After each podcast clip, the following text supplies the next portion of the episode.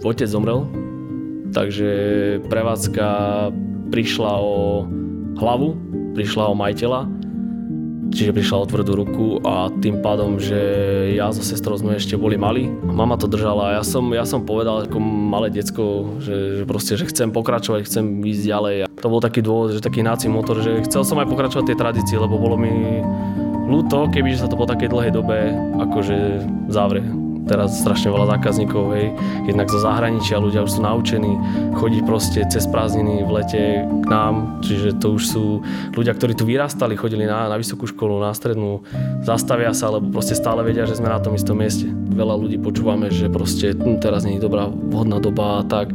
Ja som to tiež v podstate spravil, keď nebola vhodná doba, ale každý nech si ide za svojim cieľom a nech sa snaží proste myslieť optimisticky a dať do toho všetko a samozrejme tú lásku. Miloš, vítaj. Ďakujem veľmi pekne. Ja som veľmi rád, že si prijal pozvanie, pretože ty si naozaj človek, ktorý reprezentuje dôvod, prečo troška ste vznikli. Si človek, ktorý je ekologicky zmyšľajúci, si podnikateľ a zachováš tradíciu, čo je naozaj veľká poklona. A ty vlastne si majiteľom Gofry, tradičnej žilinskej Gofry, ktorá je uh, taká jedna z najstarších gastroprevádzok uh, v Žiline. A my sme sa o tom bavili, že možno aj najstaršia. Uh, ako dlho vlastne to už je, že odkedy vlastne Gofry funguje?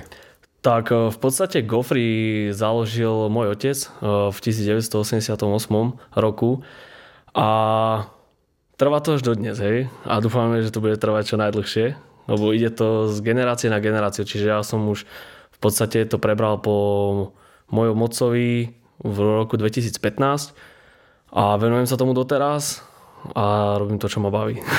To je super, lebo uh, veľakrát ten biznis väčšinou skončí už hneď pri tej ďalšej generácii a toto to zatiaľ ide ďalej, čo je fakt, že klobúk dole.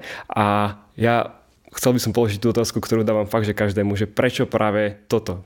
Že či to bola pre teba povinná jazda, že zoberieš to kormidlo alebo že či by si to robil aj bez toho, aby to robil otec? No, tak to bolo akože veľmi zaujímavé rozhodnutie, pretože brigadoval som v lete ako, ako dieťa, hej, som chodil cez letné prázdniny predávať gofry. V podstate už som sa tak od, od malička učil. Mali sme reštauráciu, takže ja som akože v podstate v tej gastronomii dá sa povedať, že vyrastal, hej. A na tej vysokej škole som nenašiel to, čo by ma naplňalo a nevidel som v tom až taký zmysel a chcel som proste čím skôr robiť to, čo ma baví, takže som s vysokou školou sekol. Akorát, ak som spomenul, v 2015 roku som proste vúpol do toho, bolo to na že či sa ide pokračovať s tým, alebo sa ide prevádzka zavrieť. Mali sme menší taký akože rodinný meeting, kde som proste povedal aj mame, aj sestre teda, že idem do toho a dal som do toho olín a som v tom už doteraz. A nelutuješ to? A nelutujem to. Parada.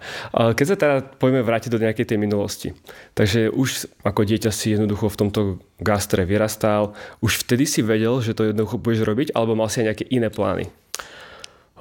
Plány boli rôzne. Tým, že som aj sa venoval aj športu, hrával som hokej, hej, takže popri, najskôr boli plány také, že teda sa venovať tomu športu, to nevyšlo. A proste ono to nejako prišlo samé, hej, že, že proste tá, tá láska k tej gastronomii prekvitla a proste som si povedal, že toto je to, čo by ma mohlo naplňať a mohlo by ma baviť a proste som to skúsil a, a bolo to ono. A spomínal si vysokú školu. Čo si študoval? Ekonomiku. Tým, že som vlastne študoval na obchodnej akadémii, chcel som sa akože ekonomike venovať ďalej a proste išiel, som vlastne navštevovať Žilinskú univerzitu vlastne elektro, ekonomiku. Pardon. No a keď teraz vlastne prevádzkuješ aj to, tak nemôžeš povedať, že to bolo bezbytočné. Jasné, že nie, jasné, že nie. Hej. Presne stále je to v tom istom obore, aj to podnikanie sa proste zaoberá aj tou ekonomikou a tie veci aj z tej, z tej strednej školy využívam proste aj doteraz, hej. Či si urobil to, že uh, sekol si s tým a išiel si, mali ste rodinný meeting tak. a pokračoval si v tom. Hej, aké to bolo prevziať to? Bolo to také, že ok, mám rozbehnutý biznis, nemusím nič robiť? Alebo práve naopak? Práve, že nie. Ono to v tej, v tej dobe to bolo dosť ťažké, že nebol, ne, tá firma vlastne nebola až v takých uh, pekných číslach, ako by mala byť. Skrátka chýbala tomu nejaká tvrdá ruka človek, ktorý sa tomu naplno venuje, hej tak som si povedal, že to vyskúšam. A keď to nevidie proste, tak potom sa môžeme baviť o niečom, že by sa to malo zatvárať alebo tak, takže To bol taký dôvod, že taký hnací motor, že chcel som aj pokračovať tej tradícii, lebo bolo mi ľúto, kebyže sa to po takej dlhej dobe akože zavrie teraz strašne veľa zákazníkov, hej, jednak zo zahraničia, ľudia už sú naučení chodiť proste cez prázdniny v lete k nám, čiže to už sú ľudia, ktorí tu vyrastali, chodili na, na vysokú školu, na strednú, zastavia sa, lebo proste stále vedia, že sme na tom istom mieste. Ja som asi ani nestretol človeka v Žiline konkrétne, že keď som povedal, že go free, a jasné, všetci vedeli, že kde je go free. Takže naozaj je to už o, niečo, čo je také, taký symbol zaužívané naozaj v tej Žiline. Ty teda, keď sa vrátime k tomu, dobre, prevzal si, išla nejaká tá, nejaký ten postup, ty si sa ďalej nejako vzdelával v rámci, v rámci gastra?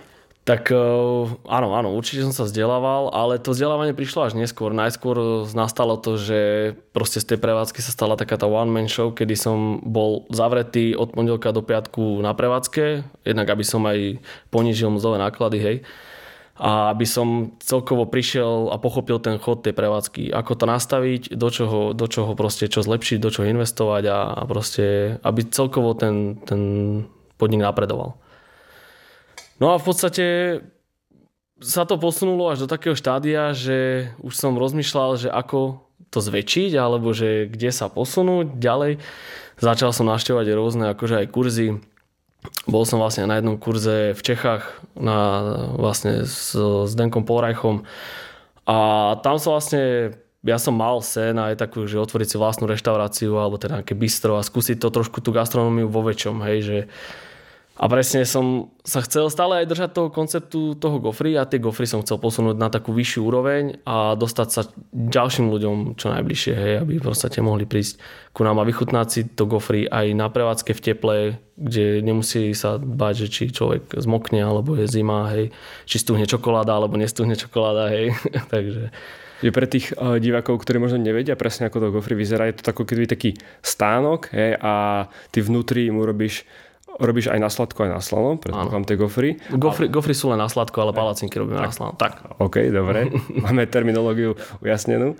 A, ale zjedia to vlastne vonku. Tak. Hej. Máme... Alebo buď si to zoberú so sebou, Áno. Fungujeme v podstate tak, že sme ako keby vydajné okienko, máme svoju terasu, kde si ľudia môžu to akože zjesť, ale stále je to na, vlastne vonku na terase, hej. Máme aj prístrešok spravený, osvetlenie jedno s druhým, ale je to buď na tej báze, že si to zoberú so sebou, alebo si to zjedia vlastne na tej terase. Hm. Alebo teda si môžu objednať z pohodlia domova práce a cez rôzne spoločnosti im to dovezú. Jasné. K tej expansii, čo si spomínal, to sa ešte dostaneme. Mňa ešte zaujíma, keď si našiel, že Zdenek Polreich, aké bolo možno pre teba to stretnutie s ním? No, s ním to bolo veľmi zaujímavé, pretože dá sa povedať, že práve jeho berem ako taký vzor, toho Zdenka a stretnúť sa s ním osobne bolo akože aj pre mňa dosť také aj emotívne, akože bola to veľká čest, že, konečne, že sa môžem s takým kuchárom, pánom kuchárom proste stretnúť osobne. A bol som veľmi milo prekvapený, že je to človek, ktorý sa na nič nehrá. Je proste obyčajný, jednoduchý a po lopate dokáže vysvetliť nejaké základné veci tým ľuďom, čo bolo vidieť samozrejme aj v televízii. Ale to bol nejaký viacdňový kurz? Ale... Nie, jednodňový, to bol jednodňový. jednodňový. Ale naučil si sa tam. Určite, určite. A ten Zdeňak, akože ja tiež to vnímam, že veľa vecí tak bol prezentovaný tak dosť, dosť tvrdo, kedy vlastne v niektorých tých reštauráciách ich dával ako keby do, do poriadku. No, poďme teda k tej expanzii, čo si spomenal. A, kedy vznikla táto myšlienka a aký bol výsledok tohto nápadu? No, v podstate myšlienka vznikla taká, keď po prvej vlne korony uh, som našiel vlastne inzerát že chalani vlastne odstupujú, jedni známi chalani pred, odstupujú prevádzku v Maxe na Solinkách e, v obchodnom centre teda. A mne sa mi tá myšlienka nejako zavrtala do hlavy a som si povedal, že, že prečo to nevyskúšať, ale bolo tam presne to ale, hej, korona jedno s druhým. Ale skrátka proste stále mi to tak utkvelo v tej hlave, že som si povedal, že rád by som to vyskúšal a posunul teda tú laťku akože vyššie. Tak si do toho skočil? Tak som do toho skočil. Aký bol teda proces? To, že nám tak povedať, že ako vlastne prebieha, keď človek si chce otvoriť reštauráciu, čím všetkým si musí prejsť? Tak v podstate najskôr boli tie prvé stretnutia s chalanmi, jednak sa dohadovala cena, odstúpenia a tak. Čiže tam nejaké postupy boli, tým, že už to bola čiastočne zariadená prevádzka, ja som v podstate len v hlave si sa, sa snažil nejako vizualizovať, e, čo sa týka tej kuchyne, že ako by som to mohol spraviť, čo všetko by som tam mohol robiť, hej, lebo aj hygienické normy nedovolujú v podstate robiť všetko na jednom malom mieste. E, radil som sa vlastne aj s nejakými odborníkmi, aj e, čo, sa, čo vlastne spolupracujeme, čo sa týka gastrotechnológie, že čo všetko by sme do tej kuchyne zmestili a chcel som tú kuchyňu využiť fakt efektívne a dať tam čo najviac z toho, vytrieskať z toho priestoru úplne maximum. Čiže postupy boli najskôr takéto, potom sme sa nakoniec dohodli, otvorili sme prevádzku. Nebola to vyslovene reštaurácia, bolo to skôr ako bistro, kde v podstate sme sa snažili chytiť toho konceptu ako gofry, že v podstate otvárame gofry, bistro and cafe, hej krásna prevádzka, moderne zariadená v obchodnom centre na Solinkách a chceli sme v podstate priniesť tým ľuďom niečo, niečo nové, niečo, nejaké lepšie chute. A už, sme, už mňa ako, ako majiteľa teda už lákali tie veci reštauračné, hej, že už variť denné menu, skúšať nejaké burgery, nejaké špeciality. Tak proste nejako to, sme do toho vúpli a už sa to, už sa to proste začalo diať, takže som si splnil sen. Vyskúšal som si veľkú prevádzku a a tie investície do toho... A investície no. boli, no, jasné. Uh-huh. Ale tam ten priestor, o, keď si vravel, že si sa snažil čo najviac narvať do tej kuchyne, čo sa dalo, tak asi to nebolo nejaké úplne že veľké. Nebolo, nebolo. Práve preto ste sa držali asi toho konceptu, aby to bol bistro. Áno, áno, áno. Snažili sme sa v podstate presne venovať, zamerať sa na ten koncept toho bistra, kde človek nepotrebuje veľké, veľké priestory, na prípravu, hej, ako taká samotná reštaurácia, lebo tam, ako som spomínal, už tie hygienické normy človek musí dodržiavať v tej kuchyni, takže boli sme obmedzení kapacitne. Keď to teraz tak možno objektívne zhodnotíš, môžeš povedať, že darilo sa tomu? O, kebyže sa tomu darí, tak prevádzku máme ešte doteraz. Uh-huh. Čiže prevádzka už nie Prevádzka už momentálne uh-huh, nie. Uh-huh. Takže čo nám možno k tomuto povieš, hej, že, lebo aj v tom podnikaní hej, sú nejaké vrcholy, sú nejaké pády, tak, tak, tak. tak teraz sa asi dostaneme k tým pádom. Nie je to len o tom, že OK, my tu máme 35 rokov nejakú e, jednu prevádzku, Uh, aké, aký je možno príbeh za týmto? V podstate príbeh je taký, že presne boli zostupy a pády a toto bol jeden z tých pádov, kedy som si ja sám na vlastnej koži vyskúšal už tú väčšiu gastronómiu a popalil som sa. Bola to drahá škola života, ale ako bez toho by to asi nešlo. Hej. Bez toho by som nevedel momentálne teraz čo zlepšiť, na čo si dávať pozor, čomu sa vyvarovať a proste podobne to už sa akože nabaluje jedno s druhým. Hej. No a v podstate o tom bola aj tá prevádzka, že my sme vyskúšali to bistro, bola korona. Nebolo to, postupom času až teraz prichádzam na to, že nebolo to dobre nastavený celkový chod hospodárenia s financiami, s tovarom, jedno s druhým, to proste sa nabalovalo a tým, že ešte sme dostávali aj také tie rány pod kolena, že sme nemohli byť otvorení mm-hmm. a v podstate fungovali sme len na rozvoz, to jedlo už, keď sa dostalo tomu zákazníkovi formou rozvozu, už to stráca na kvalite. Hej. Proste, už to není to, čo proste by si ten človek mohol dať na tanieri u nás na prevádzke. Takže išlo to jedno s druhým a proste bohužiaľ bolo to pre nás likvidačné, kebyže to ešte stále držíme, takže... Takže ste sa rozhodli. Takže sme sa rozhodli to ukončiť a... Mhm, čiže ty môžeš, keď to tak ja, tak sa to pozerám toto z môjho pohľadu, že keď má človek si zaklada reštauráciu, tak zrejme aj tak, keď sú ideálne podmienky, keď není korona, tak sa potrebuje veľa vecí strašne naučiť. Presne tak. A ty, tým, že si vlastne do toho mal ešte tá koronu, tak to bol asi ten, ten úder pod pás. No, no. Akože určite, ale presne väčšinou, väčšinou uh, si reštauráciu už otvárajú ľudia, ktorí poznajú celkový chod od proste od kuchyne, od baru, po rajón, cez proste všetko, lebo keď si majiteľ reštaurácie, musíš vedieť zaskočiť všade. Takisto to bolo aj v našom prípade, že my sme už ku koncu eh, teda aj s mojou manželkou zaskakovali a snažili sa tlačiť aj tie mzdové náklady dole, že som proste bol v kuchyni, manželka na rajone a snažili sme sa to nejako celé proste polatať, aby, aby to dobre bolo a snažili sme sa a mysleli sme si, že to prežijeme a že však dobre bude, ale proste sme si povedali, že treba to stopnúť a že toto nie je tá správna cesta. A nebola v tých, v tých časoch aj nejaká podpora od štátu? Bola. Bola, ale nebolo to dostačujúce. Na základe už obchodné centrá majú trochu iné podmienky. Je tam, že bol, z časti bol pokrytý nájom, teda preplácaný od štátu, ale to bolo všetko. Uh-huh. Takže, lebo veľa to počúvame, že veľa tých gastropodnikov padlo. Ja osobne poznám niekoľkých ľudí, ktorí pracovali v gastre a teraz bohužiaľ buď sú v Nemecku na stavbe alebo niekde tu, čo je akože na jednu stranu škoda. Na druhú stranu, ty si sám povedal, že človek sa nejakým spôsobom stále učí a toto sú práve tie príležitosti, kedy sa najviac učíme. Čo si si možno z tohto úplne, že ty najviac zobral? Najviac som si zobral asi to, že človek musí byť aj, aj opatrný v tých svojich rozhodnutiach, ktoré proste sa chystá robiť. Ja som bez hlavo proste do toho vúpol, lebo vrajím, mal som to v hlave zavrtané a som si povedal, že chcem, teraz je tá príležitosť, cítil som to, že bude to dobré, ale veľa vecí mi unikalo pomedzi prsty, hej, ako už som spomínal. Takže myslím si, že aj na tom som sa poučil. Dba teda na tú kvalitu na proste celkový ekonomický a hospodárny chod prevádzky, hej, že tieto veci som nemal úplne zmaknuté a už viem, ako by som to teraz spravil, teraz by som to spravil úplne inak. Spravil by som to, veľa vecí by som zmenil, veľa vecí by som upravil, ale to presne človek príde na to až, až dnes postupom času. Takže... Keď sme, ešte sa držíme pri tej korone, takže bola táto jedna prevádzka, ktorú, pre ktorú to bolo až likvidačné. Tak. A čo tá pôvodná, tá prvá, tá 35-ročná brega? O, tak e, tá pôvodná, tak tam sme fungovali v podstate aj cez tú prvú vlnu takým zvláštnym štýlom, že robili sme teda rozvoz vyslovene, lebo však všetko bolo zavreté. Mm. Mal som doma tablet, kde som primal objednávky hej, a žena a deti mi potvrdzovali objednávky a ja som proste sám si upiekol, nachystal gofry, sadol do auta, rozviezol. Medzičasom mi poslali správu, že ďalšia objednávka. Toto. Alebo som to ešte robil tak, že som zozbieral si objednávky a poviem príklad, každé 2-3 hodinky som rozvážal, že tí ľudia sa proste naučili a bol som im vďačný za, za každú jednu objednávku, hej, presne, lebo to, bolo, to bola vec, ktorá nás dokázala udržať pri živote a takže sme tak trošku akože zaujímavo fungovali, ale zvládli sme to. Ja som myslel, že tým, že ste vlastne taký okienkový štýl, že to mohlo... To, to sme mohli až potom, až potom. Ale samozrejme uh, nevidel som zmysel to otvárať, keď tí ľudia neboli v tom meste. Lebo my sme mohli mať otvorené, ale nebolo pre koho.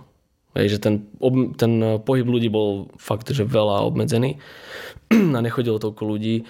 Takže radšej sme sa zamerali teda vyslovene na ten rozvoz, ľudia o tom vedeli, snažili sme sa to zdieľať na sociálnych sieťach, teda že aby vedeli, že takto, takouto formou fungujeme teraz.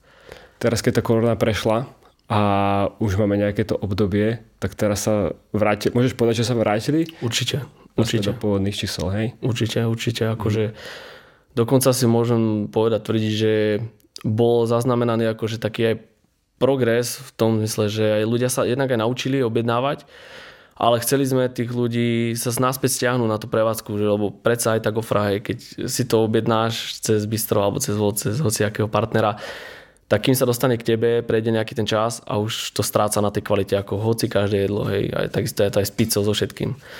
Takže snažili sme sa stiahnuť naspäť tých ľudí na prevádzku, to sa nám podarilo a je to, je to teraz viac menej to, že presne tí ľudia vedia, že tá kvalita je vyslovená na tej prevádzke, takže Čiže ty si presne zastanca tohto, že keď sa to tu uvarí, tak hneď čo tak. najskôr to treba spapať. Áno, áno.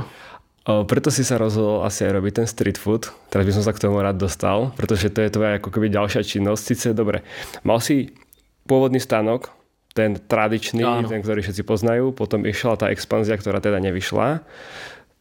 Nejaké asi to obdobie spamätávania sa bolo a teraz si presedal na street food. Čo ťa možno k tomu viedlo? No ono v podstate my už sme chodili od 2018 roku sme chodili po akciách, ale to boli väčšinou také menšie, že hody a nejaké slavnosti a takéto, keď nás akože oslovili nejakí starostovia alebo nejakí organizátori.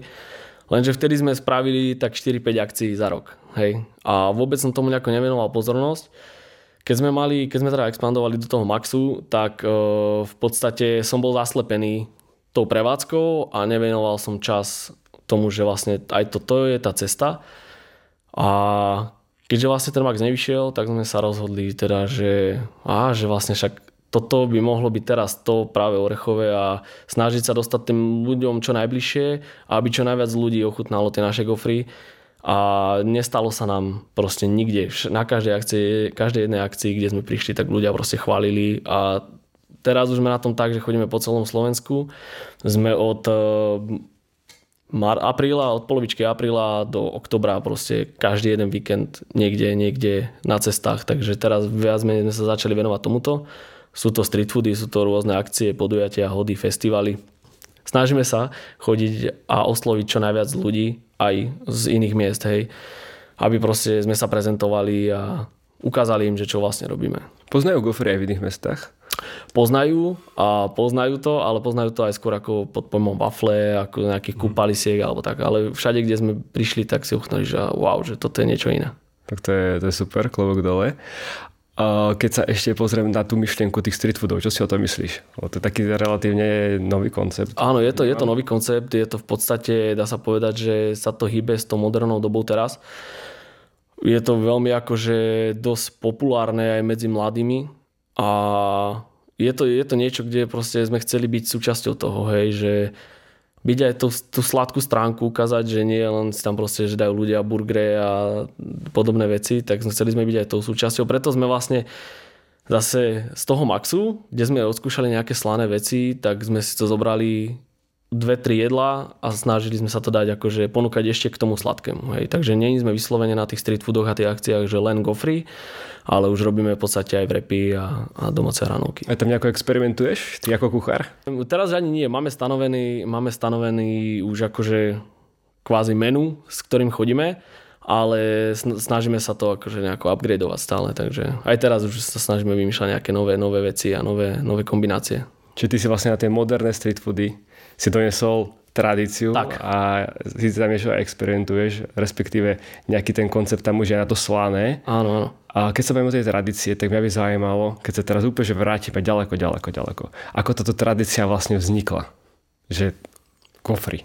Ako som spomínal, založil to otec a myšlienka vznikla v tom 88 od uh, vlastne známych kamarátov uh, z Maďarska a nejako to proste vyskúšal tiež a prešlo to cez uh, celú rodinu. Proste zaťahol do toho svoju mamu, tým prešli moje sesternice, moje tety, moja sestra, proste celá rodina. Fakt, že, tým, že sme jednak tradiční, tak sme ešte aj rodinný podnik. Hej, že v podstate tými goframi si prešiel každý. Mm-hmm. Každý z našej rodiny a každý to vyskúšal, každý brigadoval, aj takto aj teraz, keď chodíme po akciách, tak my sme zohratí tým ľudí, kedy chodí moja manželka, moja sestra, takže stále je to, stále je to blízky kruh rodiny. v tom rodinnom mode, to je krásne. Áno, áno. Veľmi pekná myšlienka.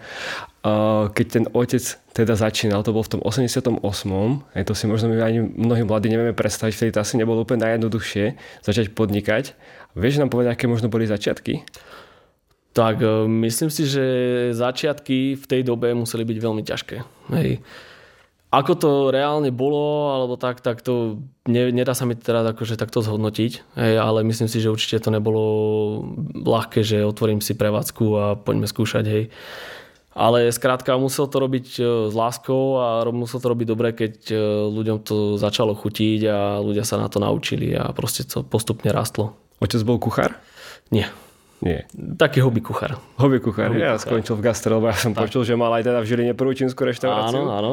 Hej, a to si tiež veľmi veľa ľudí vychvalovalo. Áno, áno.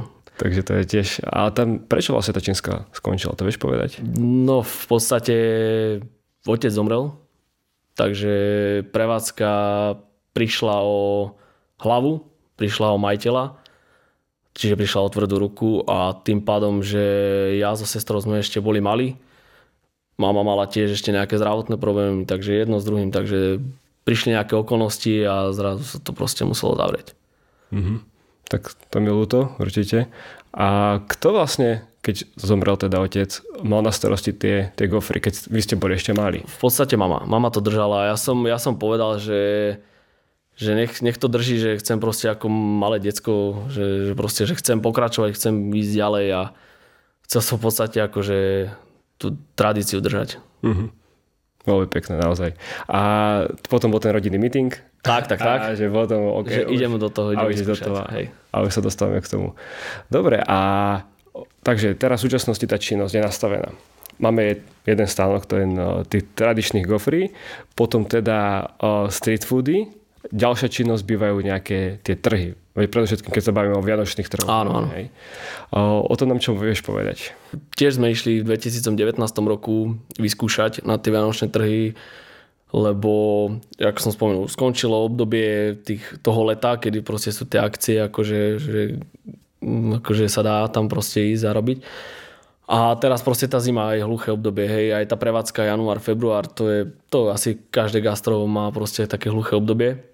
Tak sme si povedali, že vyskúšame tie vianočné trhy a že skúsime sa dostať tým ľuďom čo najbližšie, aby proste sme sa im vrili do, do pamäti, že stále sme tu, stále to robíme a proste aby nás podporili. A v tom 2019 roku vlastne keď sme prišli na tie vianočné trhy, tak stále sme sa hľadali. Hej. To je ako keď otvárate prevádzku a skúša, že čo je ako. A vyšlo to, bolo to dobré a vlastne minulý rok sme boli druhýkrát. Vyšlo to tiež a dúfajme, že tento rok to vyjde tiež. Ja som sa rozprával tiež s jedným pánom, ktorý má viacero stánkov vždycky, ale on ich má v Bratislave. A on presne hovoril, že veľa ľudí si to myslí, že tam ide zarobiť peniaze, lebo všetko sú akože palby ceny ale povedal, že veľmi veľa ľudí tam práve, že je buď na nule, alebo veľa je v minuse, že to naozaj človek musí vedieť robiť. Hej? To, je, to je jedna vec a presne tie náklady sú tam akože vysoké, tam sa človek hýbe už trošku iných číslach ako pri tej malej prevádzke.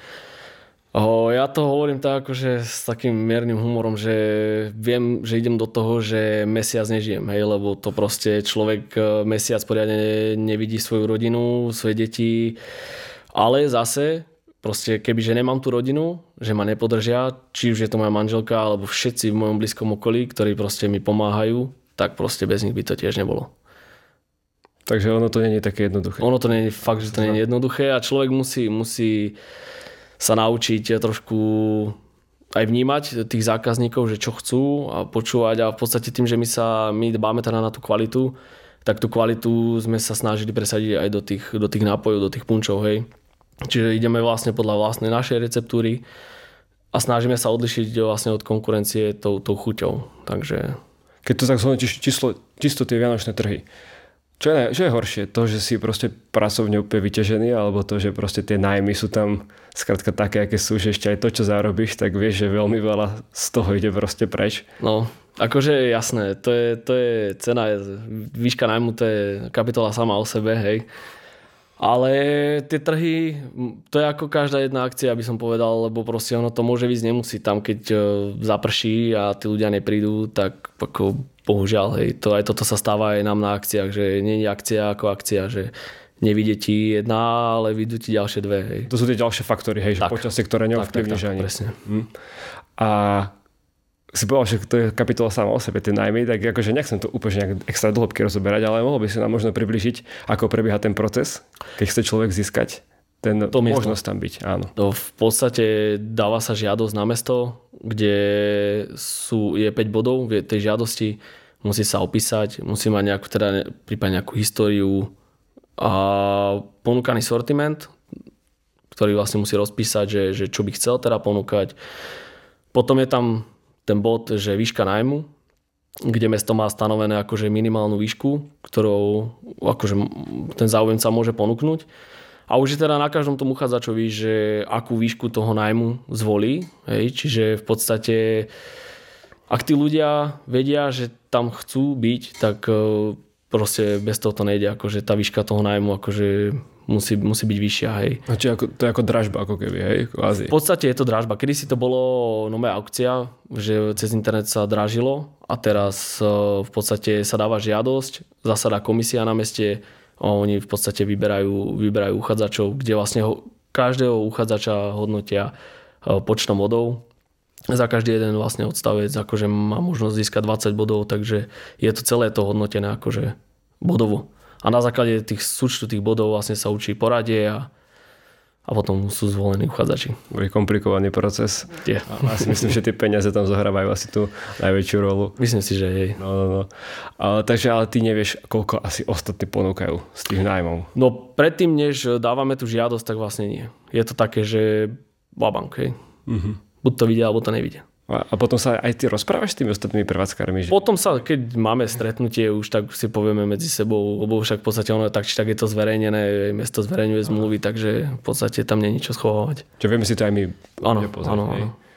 Dobre, to sú zaujímavé veci, tak budem držať uh, teraz uh, na týchto vianočných trhoch palce. Nech to vyjde. Ďakujem. Určite prídeme pozrieť a nechaj milí posluchači prídu pozrieť.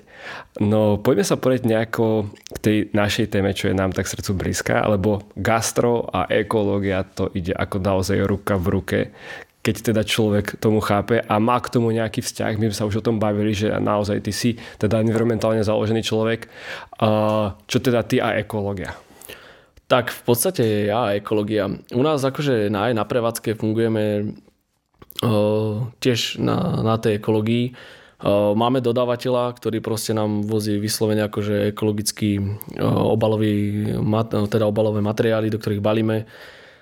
Fungujeme, pracujeme s dodávateľmi, ktorí nám vozia čerstvú ovocie a zeleninu, kde vieme, že to není z tých veľkých reťazcov a nejakých nadnárodných spoločností takže tomu fungujeme na prevádzke v takomto zmysle a keď ideme na tie street foody, tak tam už sa bavíme, že už robíme aj tie slané, takže tam samozrejme vzniká nejaký bioodpad, hej, kde v podstate máme zase ďalšieho, e, spolupracujeme s jedným pánom, ktorému vlastne dávame pomie, on nám zase na výmenu dáva vajíčka a takéto, že taký, taký jemný, taký barter, hej. Mm-hmm.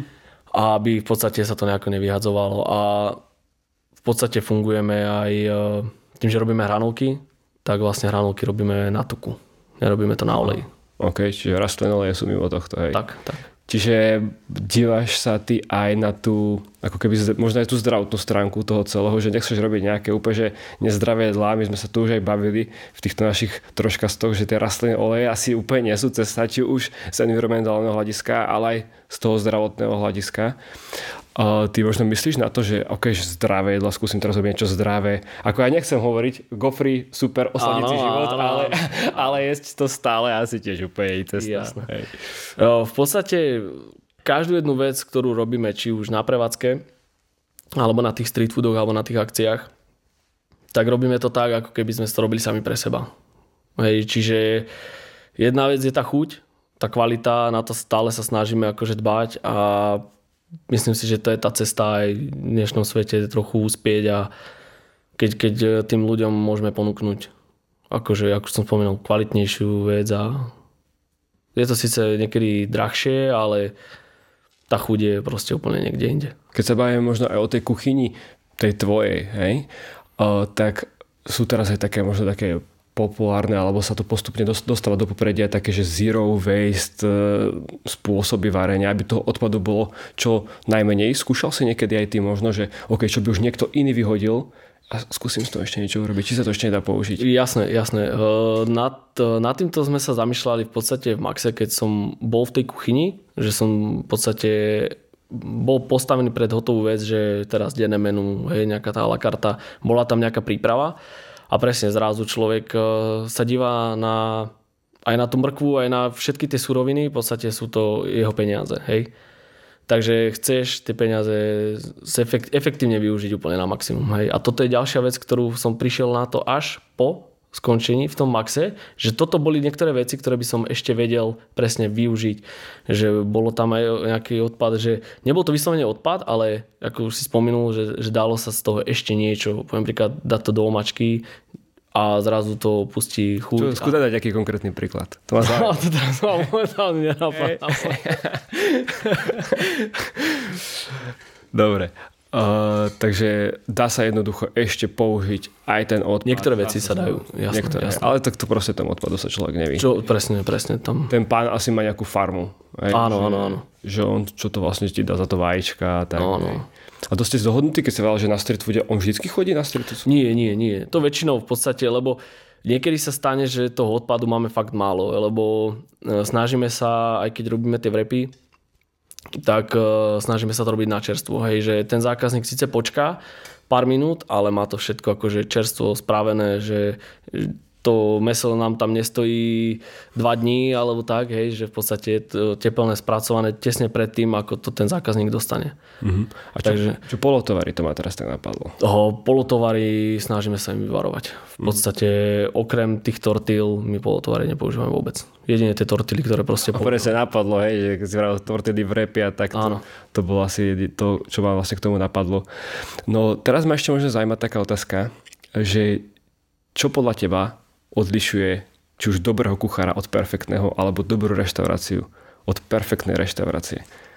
Tak toto je vec, eh, ktorej, eh, ktorú sa mi ťažko hodnotí, nakoľko ešte nie som v tej gastronomii, teda ja sám o sebe akože môžem povedať, že nie som v tej gastronomii až na takej úrovni, že by som mohol povedať, že čo presne robí dobrého kuchára, ale každopádne toho kuchára to musí baviť musí mať k tomu nejakú, nejakú lásku, nejaký vzťah a proste keď robí kuchár dobre, kvalitne a robí to ako keby sám pre seba, tak proste není o čom je to tam ten pocit dať do toho jedla. Určite, určite. To kuchára to musí baviť, lebo ja som sa aj stretával s kadejakými kuchármi, že povedali, že som kuchár, varil som v Taliansku, neviem kde, kade, tade a pritom to bola akože čistá katastrofa, hej, že nevedel základné veci, takže... Teraz je nedostatok kvalitných kuchárov, Určite. čo som aj teda počul, čo známych, čo majú nejaké prevádzky a hľadajú a hľadajú. A to, je, to je nekonečný príbeh, to je nekonečný no, príbeh. No, no. Ty si tiež zháňal kuchárov? No jasné. A keď som nezohnal, tak som sa do, do tej kuchyne postavil ja. Uh-huh. Čiže si si vyr... napol si si do rúk, vyhrnul rukavy a ideme... No iná možnosť nebola proste. Keď sme chceli, aby sme tú prevádzku udržali, tak proste toto bola jedna z možností. Aká je tá vízia tvoja? Čo by si chcel možno ďalej dosiahnuť? Kam by si to chcel posunúť? Na aký nový level? Tak uh, nový level, to sú, to sú také veci, že máme nejaké vízie samozrejme do budúcna nechceme zaspať na Vavrinoch, chceme sa posunúť predsa ďalej, ale v momentálnej situácii sa, sa sústredíme teda na to zastabilizovanie, teda plus, ako už som spomínal, tá prevádzka a plus tie akcie, tie street foody a tieto trhy a, a potom časom určite chceme, chceme to nejako znova, znova posunúť, to, to gastro hlavne na tú vyššiu úroveň, mm-hmm. aby sme mohli ľuďom ponúknuť kvalitné veci. Čiže nechceš to že tak napriamo povedať, ale, nie, nie. ale môžeme hádam niečo očakávať. Pre, predpokladám, že budeme o tom informovaní patrične. Tak, tak, tak. Dobre. Každopádne ešte budeme držať palce, naozaj. Ja som naozaj rád, že sme sa mohli takto perfektne porozprávať, pretože toto je fakt tá tradícia. A toto sa mi naozaj páči, že nemusí sa človek vždy naháňať za nejakými peniazmi, za nejakými obrovskými výšinami.